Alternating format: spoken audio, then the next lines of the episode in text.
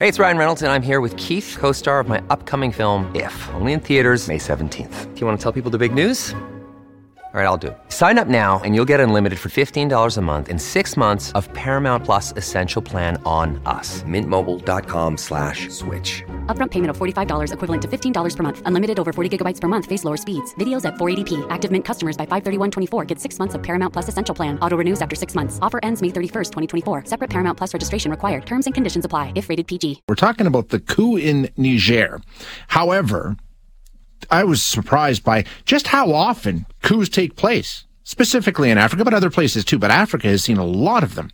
Um, and, and the outcome you know, typically you think of a coup as being a strictly negative thing, and quite often it is, but but not always. There's a lot here. I think we'll learn a few things. Now, as for the situation in Niger, uh, been almost a month now. I think it was July 26th, if I remember, since the military coup that ousted President Mohamed Bazoum. In the days that follow the coup, if you remember, there was a block of African countries that issued an ultimatum: put him back in power and get out, or we're going to intervene militarily if we have to. But they haven't.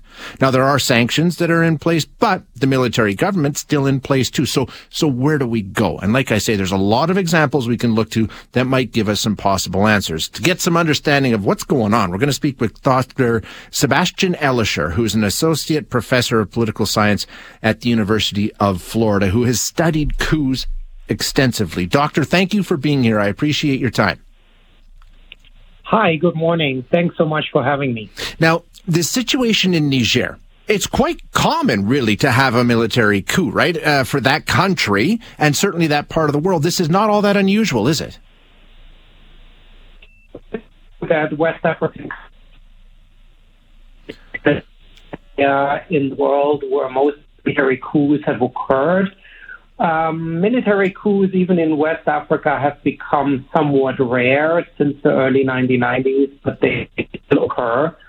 Uh, one reason why the current coup surge occupies the media so much at the moment is because we haven't really seen a whole series of coups in, in a certain location of, of the world uh, for a long, long time. So over the course of the last two to three years, West Africa has seen somewhere between five to seven coups and various coup attempts. So this is very concerning and somewhat reminiscent of the 1960s and 1970s. Yeah, I mean, it really is remarkable how often it has been happening. Now, in your studies, you found that these coups typically have two outcomes, right? Following a coup, it usually goes one of two ways, right? What are those ways? Uh, that, so, uh, what, what, what, we find in our research is that um, coups either lead to militaries withdrawing from powers and democratically elected civilians taking over, or they lead to elections which the military rig in favor of a junta candidate. So, so this notion that you have a military coup and then there is military dictatorship, that's very much something like pre 1990. So in some cases, these coups actually are a doorway to democracy. Then, right? If they if they actually step in and you know order elections and then leave, um, it's it's all it's a positive thing in that sense.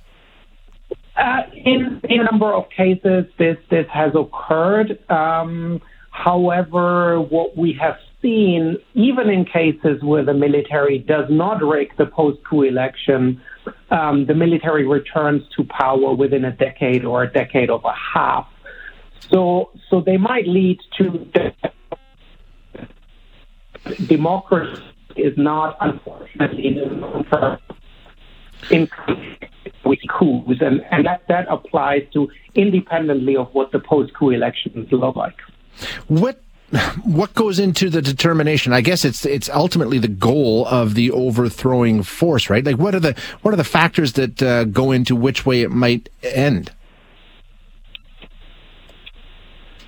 Okay, yeah, Sarah, I'll throw it on hold if you want to see if you can sort out what's going on with uh, with the doctor's line there. Um, maybe we can get that fixed. I don't know.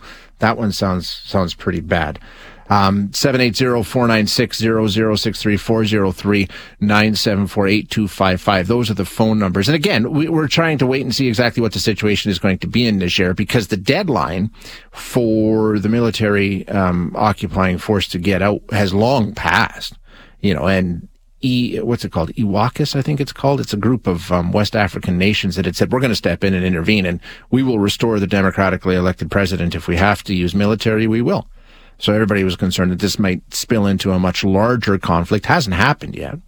Um, there are some economic sanctions that are in place, and there's also been a number of uh, pro military force protests that have taken place in the community, and there's been a bunch that have, you know, been in opposition. So it's a really, it's a fascinating study. And like I say, when you take a look at all of the examples that you can go through, and there's dozens that have taken place in that part of the world, this is a pretty common way to see governments change in Africa, uh, far more than I ever expected. And then it was also, I mean, here's just a list of some have taken place in the last few years.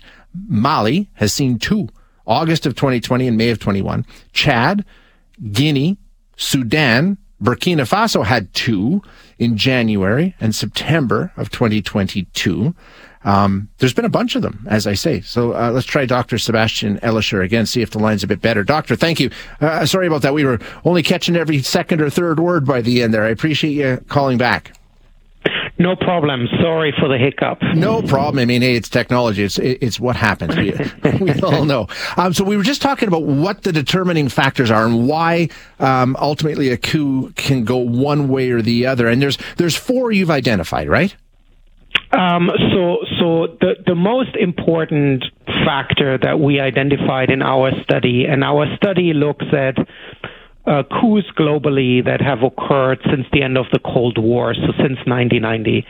And what we really found is the most critical factor is the positionality of the junta within the military at large. So, what the junta needs to achieve in order to remain in power long term is to gather the support of the armed forces at large. We do know that coups are staged by a small subsection of the military, and this is also what has occurred all across West Africa recently. So the, the critical variable is whether those whether that subsection of the armed forces that stages the coup manages to gain the support of the military at large. Uh, that that's the most critical factor. Another critical factor, although less important, is what citizens do. Whether citizens take to the streets to yeah. demonstrate against the coup makers, or whether citizens remain passive. And we've seen in Niger, we've seen some shows of support actually in the streets, right? The, eh, of of the new military junta. That's right. So, so in Niger at the moment, the situation is unclear, and we'll have to observe very carefully um, whether those democratic forces that we thought were very strong in the country uh, will take to the streets and will protest against the possibility that the junta will stay in power. That's something that we've observed in some countries, like Guinea, for example, but that's something that we're clearly not seeing in in in Mali. So currently, it's it's unclear which way Niger will go. Um, interestingly, though, we, we, we talk about the other African nations threatening military intervention. We know there are economic sanctions, but it sounds like from your work, it's the internal forces that will decide this. The external pressures and forces really aren't as big of a factor.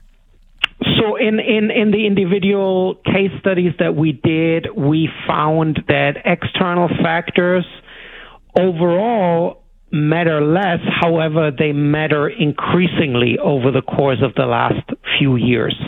Now, now in other countries like Mali or Burkina Faso, ECOWAS and outside powers have mattered less because they didn't really impose sanctions. That's very different in Niger right now. Yeah. So, so ECOWAS really put down the hammer and uh, and imposed sanctions. And as Niger is a landlocked country, this has a huge effect on trade, and it has a huge effect on the well-being of its citizens. So it's a very different situation from the situation that we saw in Mali or Burkina Faso. Yeah, it is fascinating. Doctor, thank you so much for your insight. I appreciate you being with us today.